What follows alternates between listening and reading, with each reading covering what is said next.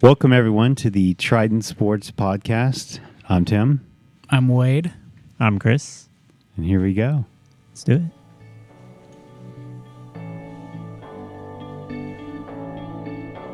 I've been reading books of old, the legends and the myths, Achilles and his gold, Hercules and his gifts, Spider Man's control.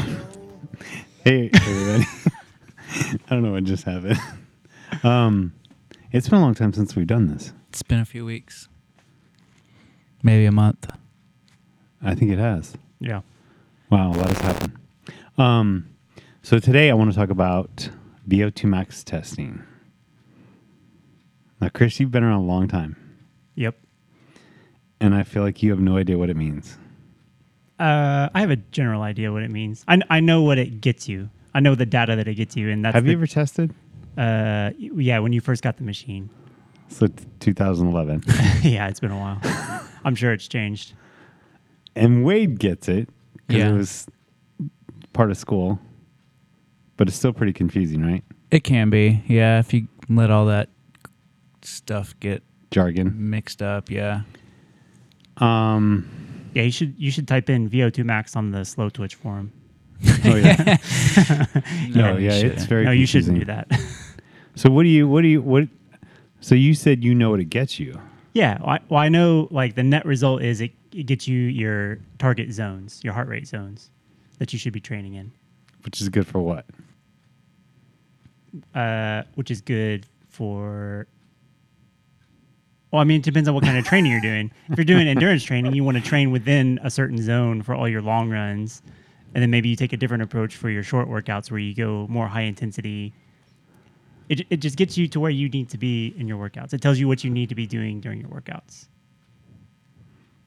Like you need to stick within this range of heart rate. Is that your final answer? Is that not what it is? well, like I think you started to go down that path that was very confusing. Like you just started to make it really high tech and confusing. Well, I mean, there's what? There's five zones. Not really. No, but oh, but I mean, you only pay attention to what? Maybe three of them. No, so the industry gives you your five zones, but I really just like to use two zones, like your training zone, and then your upper, like your threshold, your hill repeats, things like that. Right, Otherwise, high you just have your normal zone. So like the Wednesday runs, yeah, you're hitting threshold, Yeah. probably going down the hill because going up, you're pretty much already popped there. I mean, who really runs quality going up that big hill? Right. But so I think bottom line, so this this I had somebody I've done a lot of tests last couple weeks, and this somebody sent an email wanting to test their I don't know, high school kid VO2 max test. And I finally just, you know, replied back, why? It's it's $175. Why would you do this? It's not going to change the way she trains or he trains or whatever. Like there's no point to it for a child. So your so during a test, what is established is your most efficient fat burning zone. So at that heart rate, you can go all day long or within your body's limits. As long as you keep fueling. Well, not even fueling. So even if you bonk, your heart rate doesn't really change. You just physically can't move. Mm. But if you dehydrate and or your electrolyte gets out of balance, that way heart, your heart rate will then go through the ceiling because your blood is getting thicker and your heart's working more. You're going to feel fine, but your heart is just going to be racing through the roof. That's where you're more at risk of an injury. But if you just stay at your heart rate zone, you're burning more body fat. You can just do more. And then the next thing that's established is really your anaerobic threshold or your lactic threshold. And that's pretty much your point of no return. So once you hit that number, so like if I'm 160 and I go to 165, I'm there for two minutes, but let's say yours is the same and you're there for nine minutes, you could be fine. I could actually not burn body fat again for another seven to nine hours because I just, my body won't go back. So your body goes into shock, but no one knows how long that takes. So you just want to stay away from that area. So everybody who throws up at mile nine of the run in a half or a full Ironman usually was in threshold on the bike too much, and on the run they just throw up. That's how I roll. Yeah, the bike can't handle the lactic acid. So I've made myself stay in threshold four minutes before just to see what happens, and I was physically sick the rest of the day. So it's it's it has some very um, catastrophic effects, or it will. Um, so that high end number is basically don't go there. Right, and then so then after that is your true VO max, which is your your VO max is your true point of failure. It's still not your max heart rate. You'll you'll never hit your max heart rate. I mean, if you do, you're you're dizzy, Dead. you're nauseous. Yeah, like you're not. Your hands are tingling. Like that's that's kind of a the big myth. But your VO2 max is your true point of failure, where you breathe in oxygen and you breathe out oxygen. You can't go any faster. You're at the you're at the limit. But um, that VO2 max number. So let's say I don't know what was yours, Wade. Do you remember? I don't remember. It was like Fifty something, sixty. I think it was in the fifties. Yeah. So the highest one I've ever tested here, and there's been a bunch of those guys, they were in their 70s on the run. So if you're that high at that age, like I think Armstrong was 86, Prefontaine was 93, and these guys were in their 20s. So obviously to be that high at that young is pretty high. But if anybody that's in their 70s here, who's in their 30s, then they're those kind of numbers. They are genetically gifted, and that's you know a lot of the fast guys I can name here but their VO2 max of that 70 or whatever doesn't really matter. That'll change and drop throughout the year, but you're not going to make it an 80 if you were a 70. You can manipulate a little bit with weight, or you can get a little bit better, but the reality is that number doesn't matter. It's still your point of failure, but you train your body to do more to lower heart rate, then you just become more efficient, a better athlete. So, I mean, I used to be at a 180 heart rate all day long, and my coach made me slow down and and train by heart rate, and I was hating it, but I did it for I don't know six weeks or so, eight weeks, and then all of a sudden everything flipped, and I, you know, riding at a 128 heart rate at 14 miles an hour, then all of a sudden, you know, the one day I woke up when it flipped, I was riding at 18, you know, at a 128 heart rate. So everything just kind of jumped up, which I know to a lot of people, 14, 18 doesn't sound like a big deal, with, that's a huge deal. That's massive. yeah. That's, I mean, that's a big. one mile per hour difference is huge. Yeah. So it's it's it's also you know like someone ran this morning and she said that you know after a couple miles her eye was just jumping up to 130 or uh, 170 she couldn't get it down had to walk i mean she was basically overheated and or electrolyte imbalance maybe dehydrated probably not but that's where if you throw salt so i mean my trick is i can tell when salt leaves my body it's it's very distinct i have no way of recovering from it other than getting salt back in. And salt, to me, I just break open the packet, pour it underneath my tongue, hold it there as long as I can, take it in sublingually, and then I just chase it down with water and swallow it. And within minutes, my heart rate just drops. So I mean, that is my magic thing. My deal is salt, you know, and that's that's um. Anyway, I kind of got off on tangent, didn't I? Um, Just say yeah, I did. yeah. Yeah.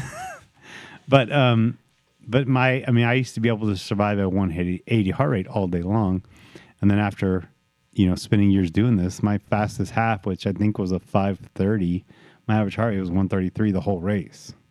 So I was able to flip it. And I'm not a slow twitch person.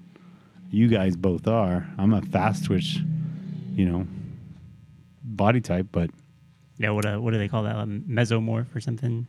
I'm not that thick. I, don't, I forget what they are. That's totally. That's not what. I am, though. Wayne's a mesomorph. yeah. Anyway, um, so but if like if someone knows their numbers, it's impossible to get injured. So, like, what's your longest run been, Chris? Like training run? Yeah, like in the last month. Oh, in the last month? Uh, I don't know, eight, nine miles maybe. What's the heart rate you see the most? Like your comfortable heart rate zone. Oh, Heart for rate. the, for a run? yeah. I'd say 150, 155. So just like guesstimating those numbers, if I said go run 20 miles and stay at 145 heart rate, you cannot get injured because eventually your body's going to start shutting things down and you're going to be walking at a 145 or barely moving. So that's where people keep pushing through, trying to push that mileage, not paying attention to heart rate, and they get injured. Oh, right, right, right. But for me, I know that's my. I mean, that's my golden zone for the run. Yeah. Yeah. But you you you made the comment too because you used to be a gadget guy that years ago you've kind of figured out that if you go by feel, you're good.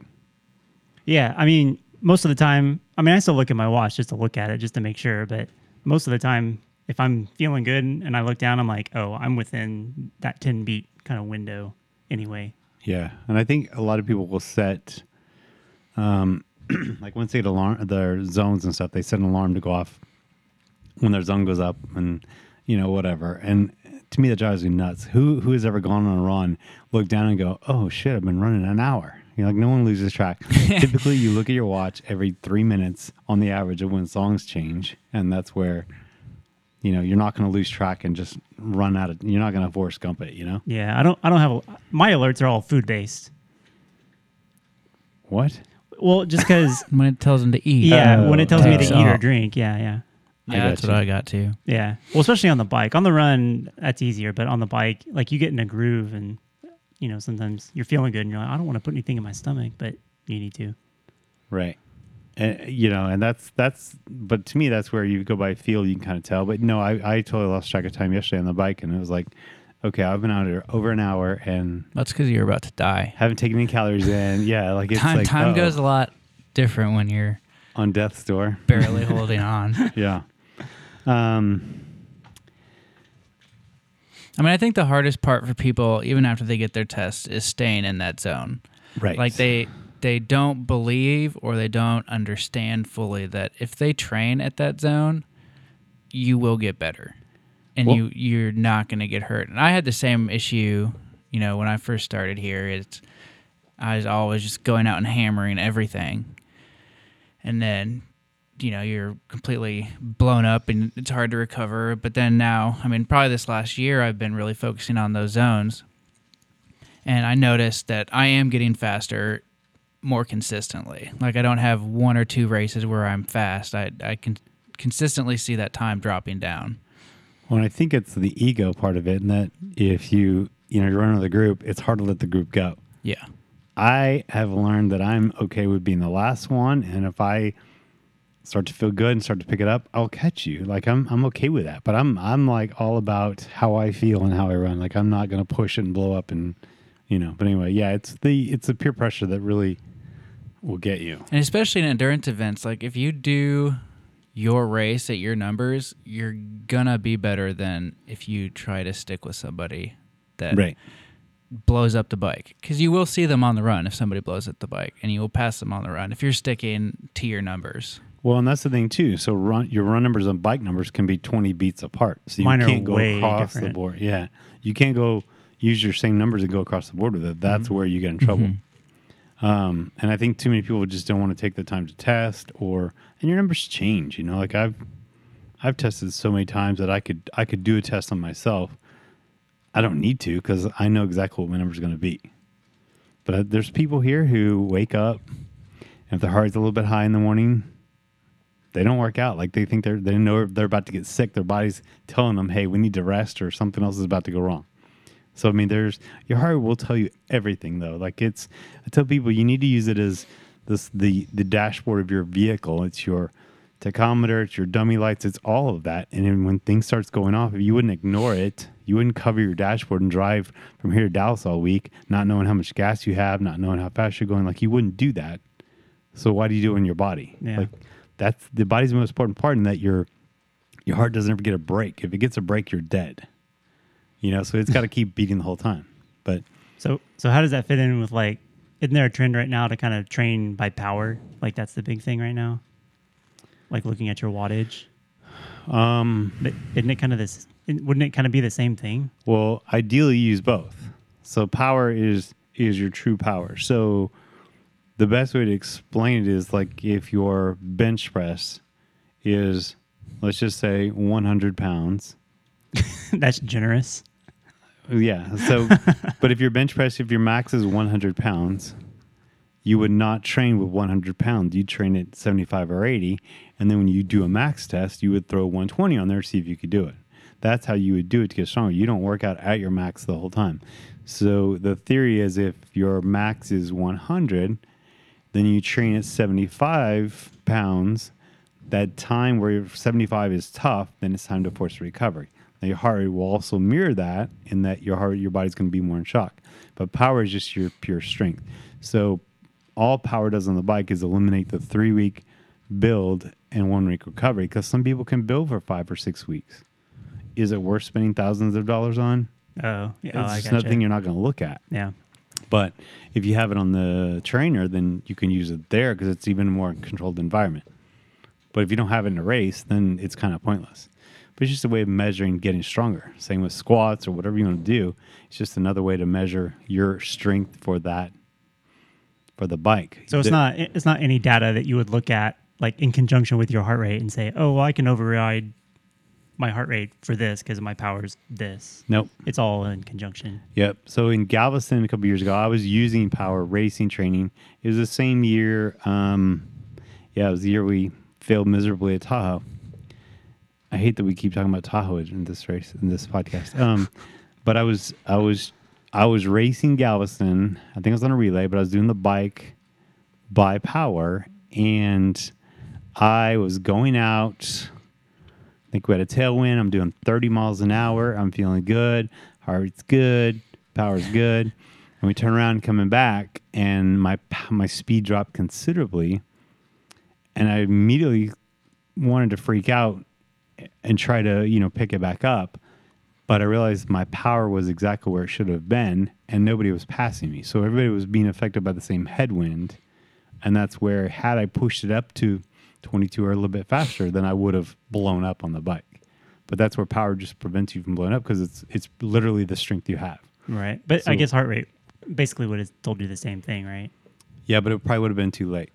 Like you know, you can't lift 50 pound dumbbell for two minutes. Like you know, you can't do that. And if you do, you're not going to So- move your arm. What's the like if you're about to peak? Like, can you go above that threshold and then back off, or once you go over it, is it too late? I mean, there's a point in a race where you can get pretty close to the top, but there's a there's a number where you can't maintain that for over an hour. Yeah, but so let's say you're you know you're going, you're hammering, you realize you're hammering too hard, and you pull back. Yep. Is that You can pull safe? back, you recover. can pull back and Yeah. recover. It's when you stay at that Right. point till you blow up, and then it's Then you're yeah. Like then your- it takes you longer to recover. Your lactic acid's too built up to. well, yeah, you've probably hit. You're probably in threshold. I mean, You can once- recover, but your race is over. Yeah. Like you'll You- be you, next morning, you'll feel great, or you'll be okay, right? Yeah. So, well, I mean, you'll probably end up throwing up. As soon as you let the lactic acid settle in your stomach, then you're going to be done. So, but yeah, it's that's where you just got to pay attention to all this stuff. You either go by feel, understand what that means, what the feel means, and not worry about the ego and everybody else around you, or, you know, you you follow the numbers. The the thing is, like the golden rule or the the saying I always like to use is if you ever have to ask yourself on the bike, I wonder if I'm going too fast, You're going, you're too, going fast. too fast. And it's the same with going slow. If you ever think, wow, I wonder if I'm going too slow, you probably are. When it feels right, it's right. I mean, it's, you know, you don't have to, if you have to question it, you're, you're probably trying to convince yourself to keep, keep hammering. But anyway, I think that's all I have on that one. That was a lot. You guys, you guys didn't really say too much. no. This was your this was your spotlight, Tim. I know it always is. I'll give you some anecdotal. It is a bitch when you first start if you haven't done it before. The training. What? Slowing down? Yeah. Why? I don't. It just it's no a one likes pain to in go the slow. If you're first, if you're not first, you're last. Well, it's just counterintuitive, Bobby. unless you've been doing it a while. Right. Like I get it now, I live it, but man, that first couple of months, you're just like, what the hell is this? I agree. I've been there. I know. It's a long time ago, but anyway. okay. Later. Later. I've been reading books of old, the legends and the myths, Achilles and his gold, Hercules and his gifts, Spider Man's control.